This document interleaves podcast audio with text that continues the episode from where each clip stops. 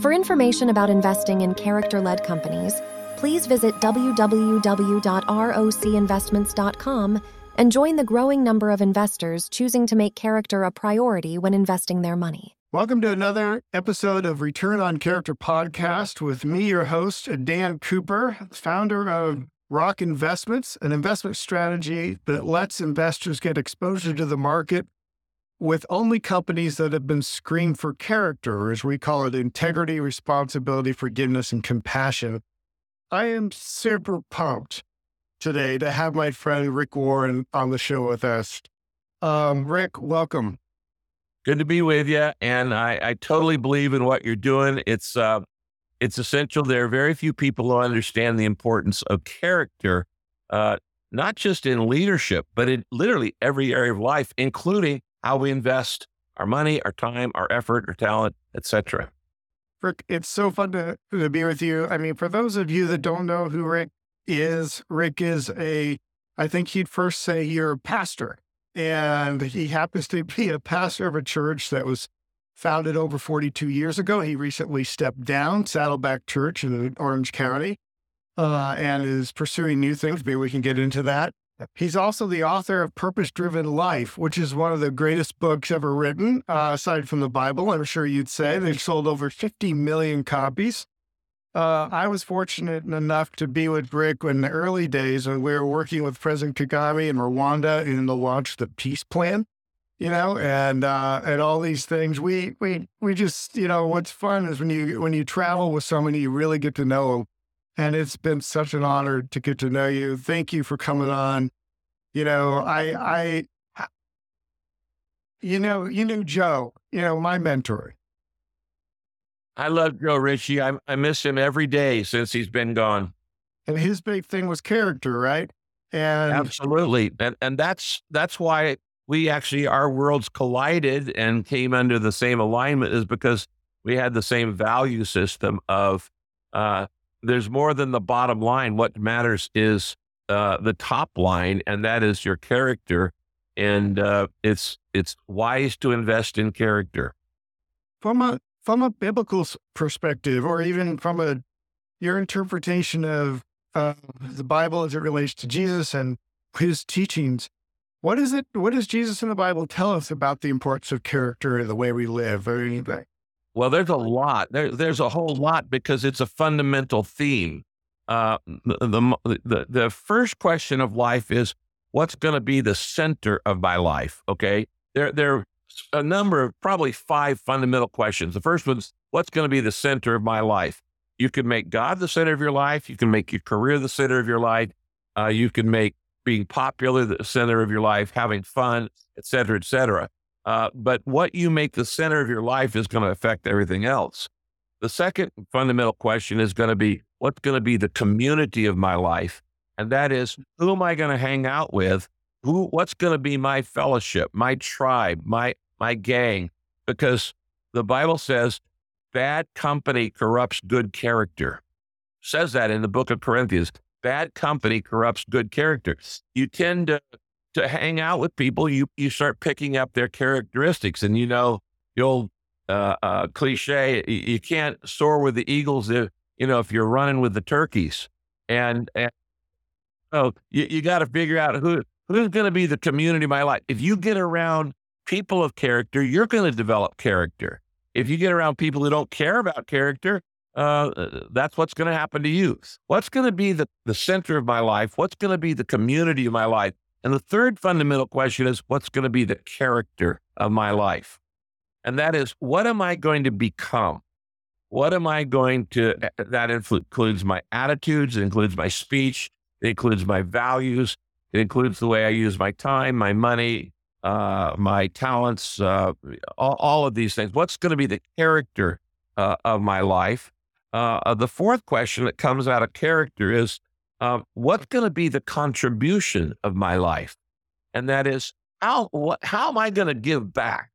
Uh, how do I make a difference in in this world? How do I try to make the world a better place during the 80, 90, 100 years? That's all you're going to get on this planet. What's going to be your contribution uh, in life? And the final question is what's going to be my communication. That's my life message. And that is what does God want to say to the world through me? There's a common message that he wants us to share about his love, but there's also unique messages because God gives us all a unique heart, passion, things that you care about and other people don't, and other people care about things you don't. So it, God made us have different passions. That way, everything in the world gets done. We all like to do the same thing. A lot would get left undone. But of those five questions, this third one, what's going to be the character of my life? Bible has a lot to say about it. Um, uh, uh, back in the book of Psalms, uh, uh Psalm 78, 72, uh, it says there, uh, David shepherded them. He's talking about David, the king of Israel. David shepherded them with integrity of heart, with skillful hands. He led them. Integrity of heart, skillful hands. These are two essentials for leadership character and competence. Character and. Integrity of heart, that's character. Skillful hands, that's competence. Now, you know, uh, uh one of my mentors was actually Peter Drucker. And and Peter Drucker said to me, if I heard it say once, I heard it a dozen times, where he said, the foundation of leadership is character, not charisma. In fact, he says charisma has nothing to do with leadership except that it tends to warp it.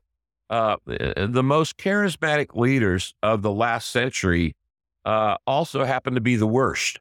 Uh, Mao, Hitler, Stalin, uh, they were very charismatic. They could they could motivate and manipulate uh, with their personalities, but they were also disastrous.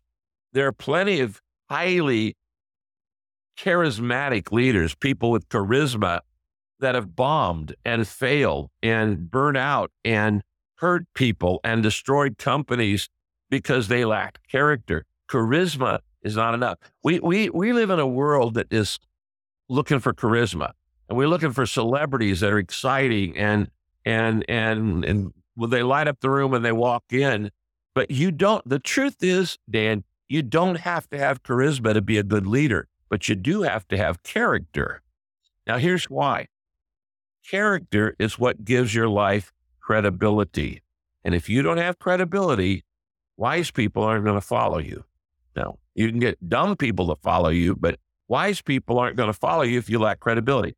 Every day, people are doing a credit check on your life. Now, think about this. If I want to borrow money, I go to a bank. Uh, they say, sure, Mr. Warren, we'll loan you some money, but first we're going to do a, a credit check on your life. And they, do you pay your bills? Do you keep your promises? Are you on time? Uh, and uh, they're doing a credit check to see if you are creditable or credible. And it, if they say, yeah, uh, he he's exactly what he appears to be. He he keeps his promises. He does what he says he'll do. Then they'll they'll loan you the money because you are credible, and they give you the credit you need. Now, leadership is all about influence. If you don't have if you don't have any influence, you're not a leader. You may have a title, but uh, that's not leadership. He who thinketh he leads and has no one following him is only taking a walk. That's an old parable proverb. And, and, and if you want to know if you're a leader, it's real simple. Look over your shoulder. If nobody's following you, guess what? You're not it. But every day, people are doing a credit check on your life to see are you exactly what you say you are? Are you, doesn't mean you're perfect because uh, nobody's perfect. Okay. Integrity doesn't mean perfection. If it meant that, none of us have integrity. It means integrity actually comes from the word integer or integer, which means a unit of one. And what it means is you don't you don't segment your life and wear different masks in different areas. Like uh, he, thousands of years ago, during uh, Aristotle, Plato, Socrates, and the glory days of, of Greece, uh, Greek actors would do these plays and they one actor would play multiple parts. They would wear different masks. So they'd come out they'd play one part with the mask go back behind a change mask come out and play another part go back change mask come out and play another part. And those actors who played multiple parts with different masks were called in greek hypokritos guess what word we get from that? Obviously, hypocrite. And a hypocrite means uh, I act one way on the golf course, I act another way with my wife, I act another way in church, I act another way with the Queen of England, and I act another way with business associations. And and, and what I want to say about this, because this is really important to character, if you segment your life, segment your life, you've already lost your integrity because you're you're parceling out in different areas. And you think, well, I act this way. Here's my private porno life. Here's my private uh, uh, social life. Here's my sex life over here. Here's my work life. But if you segment it like that in your different ways, different people, you don't have integrity. Uh, and, and that integrity is at the fundamental uh, uh, floor, integrity and humility of, uh, of character. A lot of people fall into what I call the Titanic myth. Um, the Titanic was supposed to be unsinkable. It was called the first unsinkable ship. And the reason why it was the first big vessel in which they segmented the hull into compartments. And much like a, a, a submarine where they, they segment the submarine so you can batten down the hatches. And the theory is you can take on water in a certain area, but it won't sink the ship because you'll, you'll, you'll seal it off. And in the Titanic, it was theory was you hit an iceberg, it could take water on in that area, but the hull is segmented, and so it won't the water won't fill the whole boat.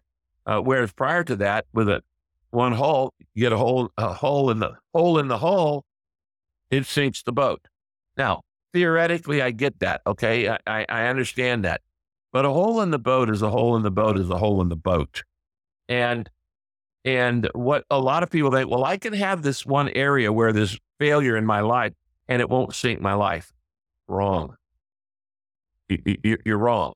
Uh, if you and I go out in a rowboat and we're both fishing and, and I'm sitting at my end and all of a sudden they pull out a drill, start drilling a hole through the bottom of the boat, and you go, Hey, Rick, what are you doing? I go, Well, don't, don't worry about it. It's my life. I'm not affecting anybody else. It's just my life. No, I'm going to take you down with me my side of the boat. Don't pay attention. Yeah, yeah, exactly. the, the, there, a, a sin, okay, a sin may be private. In other words, other people don't know about it, but it's never personal because it does affect other people. And if I start living a double life, first, it affects my relationship to God. Second, it starts affecting my relationship to my wife. And eventually, it affects relationship to all my friends, people I work with, or whatever. And and so uh, little things matter. One of the things that we often say in, the, in our investment analysis is that it's not that high character people uh, don't mess up. In fact, the best opportunity to see a person's character oftentimes is in the big mess ups in life. Right. How do they how they recover? Well, the difference the difference is um, you're exactly right. The difference is between reputation and character. Reputation is what people say you are. Character is what you really are. Um, D.L. Moody said, "Character is what you is what you are in the dark when nobody's looking." Okay, reputation, what everybody, what you want. And what here's what's a funny thing today: when a, a business leader, a politician, or a, a religious leader they have a scandal, you know what the result, the typical solution today is? you go out and hire an image consultant to, to work on your PR. Mm. Wrong thing. That's working on the reputation. It's not working on your character. Your character is not changing unless you choose to work on it. Uh, now, all through Scripture, in, in, in the book of First Timothy, uh, chapter three, Paul lays out the characteristics for leadership. In that, he he never says, "Well, you have to have this much this much education and these these degrees." He never says uh, you have to have a magnetic personality. He never says you have to be well known. Uh, what he gives is a list of character qualities. He talks about character traits. So this is the exact opposite of where we're going right now, particularly in politics. Leaders come in all shapes, sizes, and temperaments. There's no one particular leadership personality. In fact, there are many. Uh, you don't have to be an outgoing to be a leader. God wants to use your personality as it is. But you do have to have character to have have a, a, the blessing of God and to have the trust ultimately long term with, with people. One of the things that that I think a lot of us are confused on, uh, you know, even as Christians myself, uh, is is how you prioritize character as it relates to political uh, realities in the world. Um, you know, I've personally been confused significantly as to, uh, I think the polled Christian church, the majority of them have been fairly supportive of the trend to uh, support leaders that I think seemed like the antithesis of Jesus. And so, how do how do we wrestle with that? Uh, how do we respond uh, how how should we be thinking about that? Do you or maybe help me understand why that's happened? Well, uh, it's it's a great question, and you're not the only one baffled by it. Uh, I, have been baffled by it, and I, have been baffled by friends who uh, became advocates for different politicians who were living a lifestyle that's the exact opposite of what is Christ-like living. Uh, they're not humble; they're arrogant. Uh, they're not kind. They're vicious. Uh, they're they're not loving. They're mean spirited. They're they they are uh, narcissistic and and bullies and you know they're people that you, maybe you wouldn't even want for your next door neighbor, much less to be a a senator or a congressman or president or you know any other role. And it is baffling, but it shows this. It shows that our society uh, and even Christians in our society have bought into the myth that winning at all costs is the most important thing. That it that you've got to win. You don't have to always win. Uh, you don't. Uh, in fact, nobody wins all the time. Uh, everybody has successes in life and failures in life, and life is a is a combination. is a it's a balance of both in life. And uh, sometimes people say, "Well, I'm I'm choosing between the lesser of two evils. Well, I, I can understand that. I can understand if somebody held their nose and voted for a person, for a congressman or any other position, say, well, I think they are the lesser of two evils.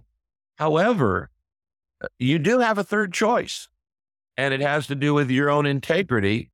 And that is, uh, there might be an election where you go, neither of these people or none of the, the if you got 15 candidates, None of them are acceptable. There, nobody's holding a gun to your head and said you have to vote for one of them. You can write in, a, do a write in. Uh, you could vote for a lesser known person, things like that, simply because you say, my conscience says, I, I happen to not approve of either of these candidates uh, because uh, that that's a matter of personal integrity. You say, well, then you're you're giving it away. Sometimes you you get hurt for doing the right thing.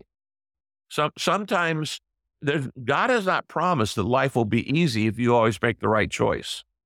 Sometimes uh, you make the right choice, and in Scripture, people got thrown into prison for it, or people got martyred for it, or they got hung on the cross. Jesus did nothing wrong, and and evil people still crucified him.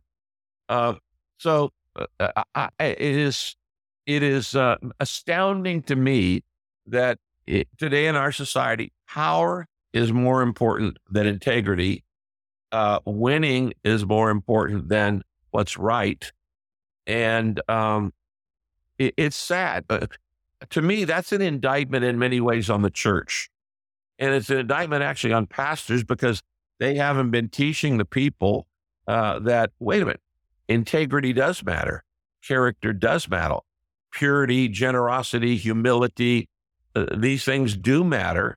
Uh, and, and, and, and the big mind blowing uh, uh, uh, bafflement that we, you were just talking about is the so called vote, value voters forgot their values in, in uh, at least the last decade. That, that's a, it's a misnomer. They are not values voters. They are, they might be policy voters, and they, they're voting for policies, but they're not simply values voters, and they're certainly not character voters. I think I, I'm convinced that you know a lot of us are fundamentally you know good intentioned, and we get tricked into into doing things out of power or or fear, you know, and and and it seems like the church has been tricked into buying the the notion that they need power to be able to somehow preserve the faith. Well, and you, here's the thing: is you've never changed anything uh, uh, uh, at, from the top down. It it comes bottom up. Change, revival, revolution, uh, uh, reformation always starts with the peasants, and and, and people today are putting their their trust in the wrong thing. They think that that politics is going to change everything. Politics is not going to change everything.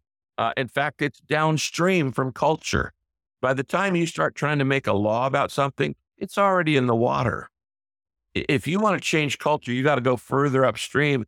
And what where where culture starts is in entertainment, in sports, and in music and the artists and things like that. They all start the stuff there, and then it gets in the stream, and then they come down and go, "Oh, we need a law about this," and and but that's kind of after the fact. Uh, so the other thing is, you're never going to change hearts with the law. The Bible says real clearly that you can't change human behavior simply by making rules. Uh, in fact, the whole, there's a whole book on that. It's called the Book of Romans. It says that you don't change people by making laws and and uh, you know in other words i could make a law that outlaws racism for instance which it ought to be outlawed but uh, it, no law is going to turn a bigot into a lover. That's right. That's an internal thing. It's got to be a god thing and it's got to be a personal choice. So you can't force people to act moral before they have the power in them to be moral. Yeah and the culture I mean, you yeah, you can't dictate dictate to the culture its values.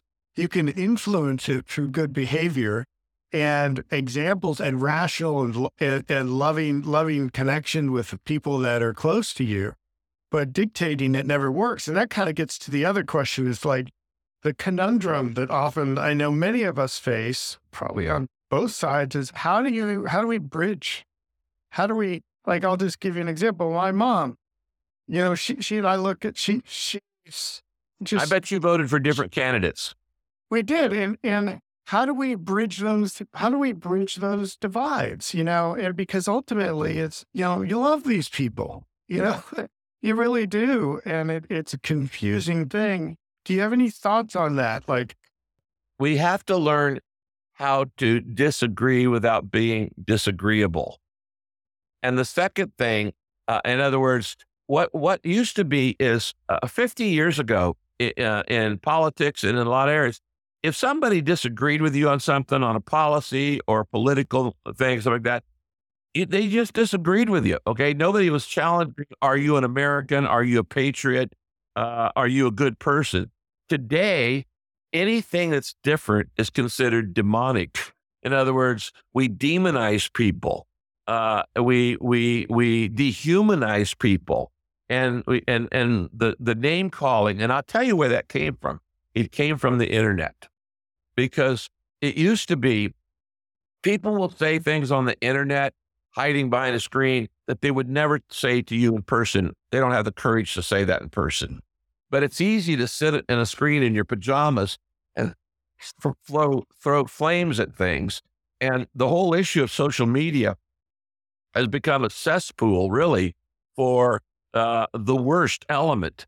And they dominate and they yell the most. And they, and no matter what you say, somebody's going to come back and, and hit it with an A. And then they hook you and they hook you. And all of a sudden you're being angry and you're getting mad and you're getting polarized and the world's getting more and more divided. The only way, listen, the only way we're ever going to have unity in America uh, or or among Christians in the church. Only way we'll ever have unity is to learn to love diversity. And here's why: because God is the author of diversity. He gave us different skin colors, backgrounds. Uh, these are sovereignty factors. You didn't choose your parents. You didn't choose where you'd be born, when you would be born. You didn't choose your natural talents. God gave them to you. You didn't choose the talents you don't have. Most of the things in your life you have no control over. Uh, but the one thing you do have control over is how much you trust God. Now, in, in, in getting along with each other, you don't have to agree. You don't have to see eye to eye to walk hand in hand. Uh, anybody who's married knows that. Okay. Okay. It, it, it's nonsense. Uh, today we're told, well, uh, if you don't accept my particular lifestyle, you don't agree with it, um, then you are phobic of me uh, or you don't love me. Well, that's nonsense. Okay. I, am not phobic of anybody and I don't, and I'm commanded to love everybody. I have to love everybody. They don't have to love me, but my savior, Jesus Christ says, I have to love even my enemies. I don't have to agree with them, but I do have to love them. And I, I'm commanded to treat everyone with dignity, even people who totally don't treat me with dignity. Uh, if I claim to be a follower of Jesus, then I'm supposed to do that of, of bless those who curse you, pray for those who persecute you, uh, uh, uh, help those who mis, mis uh, uh, you and stuff like that. In other words, it's returning good for evil. So we have to learn to love diversity. Different doesn't mean demonic. It doesn't mean, well, it's bad. If we took four people out, put them on four corners of, a, of an intersection, and there's an accident, it would be seen four different ways. And this witness would say, here's what I saw. This would say, here's what I saw. Here's what I saw it's not that that it's just human nature that we see it different ways because of our filters of, of how we grew up. I've been wanting to look to the church to help bring unity back to America. Um, and and it's it has been a lot of challenges, and that includes the social media realities and the uh, and you just kind of throw up your hands and, and you get confused. And we do the best we can do with a story character where we can find it. And one of the things that you taught me, you know, when you created the peace plan, which is a, a plan, you know, you find a man of peace or a woman of peace, and that's how you engage the world. You know? Right. Um, and th- and they didn't have to be a Christian at the point either. They were just open and and willing to work with you. Yeah, yeah, and that's how you make the changes. You know, uh, that's how you make make make things a little better. And there's a verse in the Bible, it's in the book of Hebrews, chapter 13, and it gives qualifications for leaders. And it says this uh, Remember your leaders who spoke the word of God to you, consider the outcome of their way of life, and imitate their faith. Okay. Remember your leaders spoke the word of God to you, consider the outcome of their way of life, and imitate their faith. Now, this passage gives us three characteristics of good leaders they have a message worth remembering, they have a lifestyle worth considering, and they have a faith worth imitating. That's the kind of leaders we need today. A message worth remembering. It's not a it's not a gotcha message. You know, it's not a put down message. It's not a slur, uh, demeaning, uh, dehumanizing message. They have a message worth remembering evidently the, the, the, a leader says something that's worth listening to. They have a lifestyle worth considering. Consider the outcome of their way of life. Does their walk match their talk? Uh, does their life match what they say they are? Yeah. And then they have a deeds. faith. They have a faith worth imitating. And that means that they're willing to take risks uh, for something greater than themselves. Well, that defines exactly what we look for in many ways of the co- companies and CEOs we try to identify. And I think it's a, I think it's universal. I mean, I, I, I imagine someday having a list of the high character CEOs in all the countries around the world. And can you imagine walking into a nation? That I mean, you've worked into so many.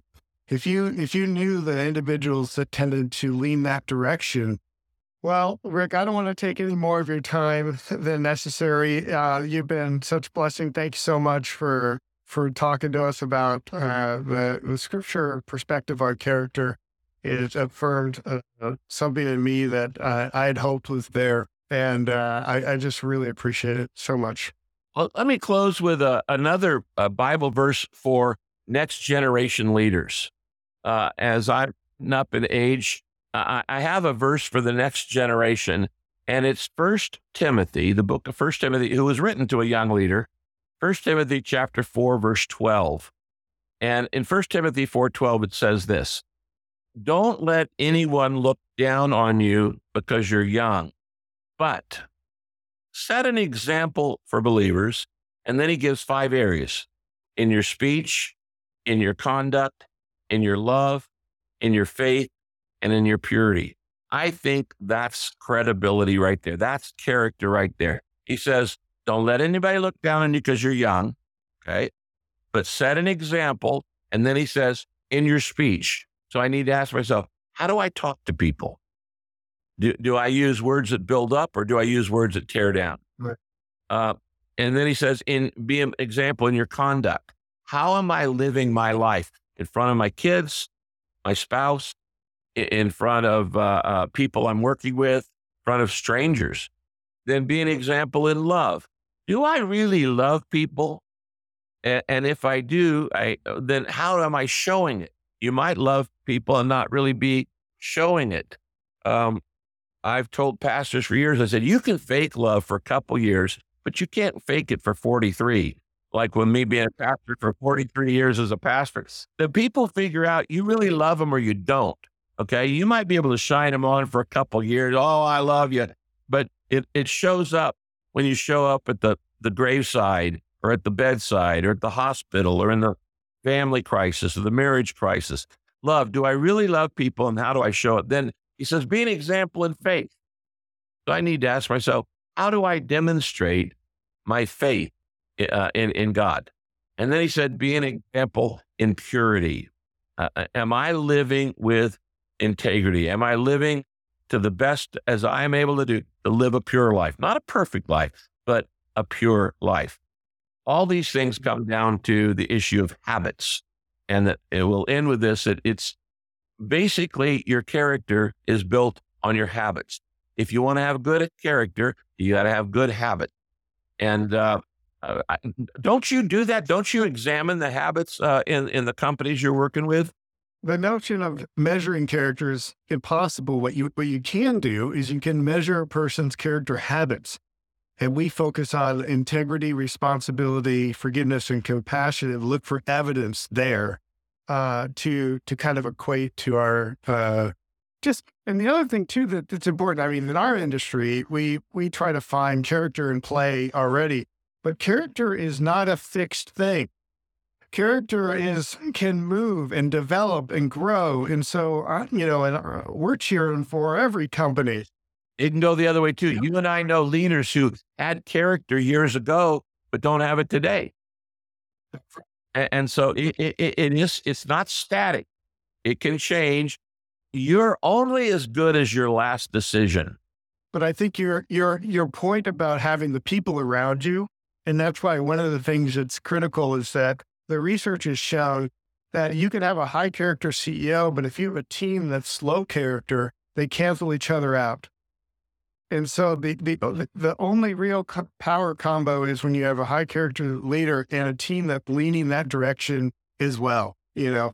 And that's and to me that's uh, you know I try to I talk to my my sons about you know your friends are the biggest influence, you know, in the direction you go and and to your point about um you know speaking to the younger crowd, I mean this strategy that we've developed is the first of its kind And it's been amazing to me to see how it's the young people that go, yes. I mean, it's like they get it quicker.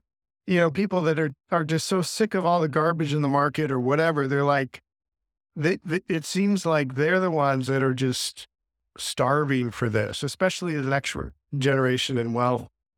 Well, this is really a big deal because um, first place, authenticity has never been out of style. Okay. I mean, uh, there's no generation that actually says, oh, yes, we want phony leaders. Nobody, it's never gone out of style, authenticity, but it does get rarer in some situations. And we're in a period right now where image is everything and character is not important. And, and so I thank God for, uh, your company, and I thank God for other people who are involved in saying, you know, we're gonna we're gonna hold fast to what really matters because the tide will turn. What happens is people eventually get fed up with phoniness. They get fed up. They they they climb a ladder, uh, and then when they get to the top, they realize it's leaning against the wrong wall. And and so then they go, well, what do we do? Well, then you have to climb down and get on on the ladder of character and the ladder of credibility and the ladder of of authenticity. And uh, and and you when you do that, uh, you're you people you're going to go a long way. Here's the thing about integrity: when you don't have it, you have to remember everybody you lied to. When when, when you have integrity, you don't have to have a good memory because you know you didn't you didn't tell a guy one thing one thing and somebody else another way, and th- that's why the Bible says the man of integrity walks securely. He also sleeps soundly. Well, Rick, I, I, I love you. Thank you so much for just pouring into this topic. It's a tough one to take on, if I'm honest. Um, and and it's refreshing to just start talking about it honestly. You know uh, that, that discussion around the topic and and trying to work it out and, and and move forward and bring people together is great and i appreciate you and thanks for your time today.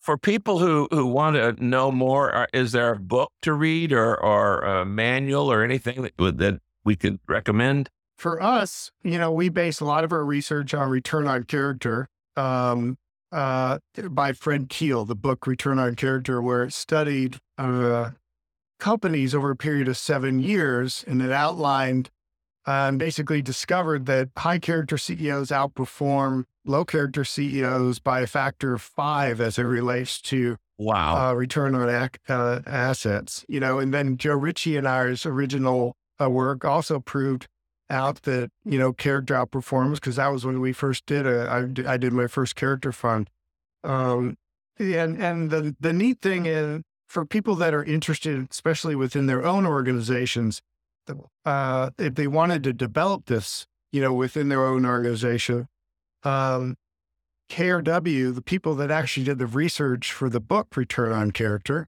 which is the namesake of our fund, they go and work with organizations and leaders and actually develop, measure, and, and coach character in the workplace, you know, whether it be big, huge businesses, nonprofits, or, or anything. And, and they've led all the research that we have today. So KRW International is a great source. Uh, they, they are the leading character scientists uh, of our age. Well, it's good talking to you, Dan. Thank you, Rick. Love you. Love you too. See you later. Bye bye. For information about investing in character led companies, please visit www.rocinvestments.com and join the growing number of investors choosing to make character a priority when investing their money.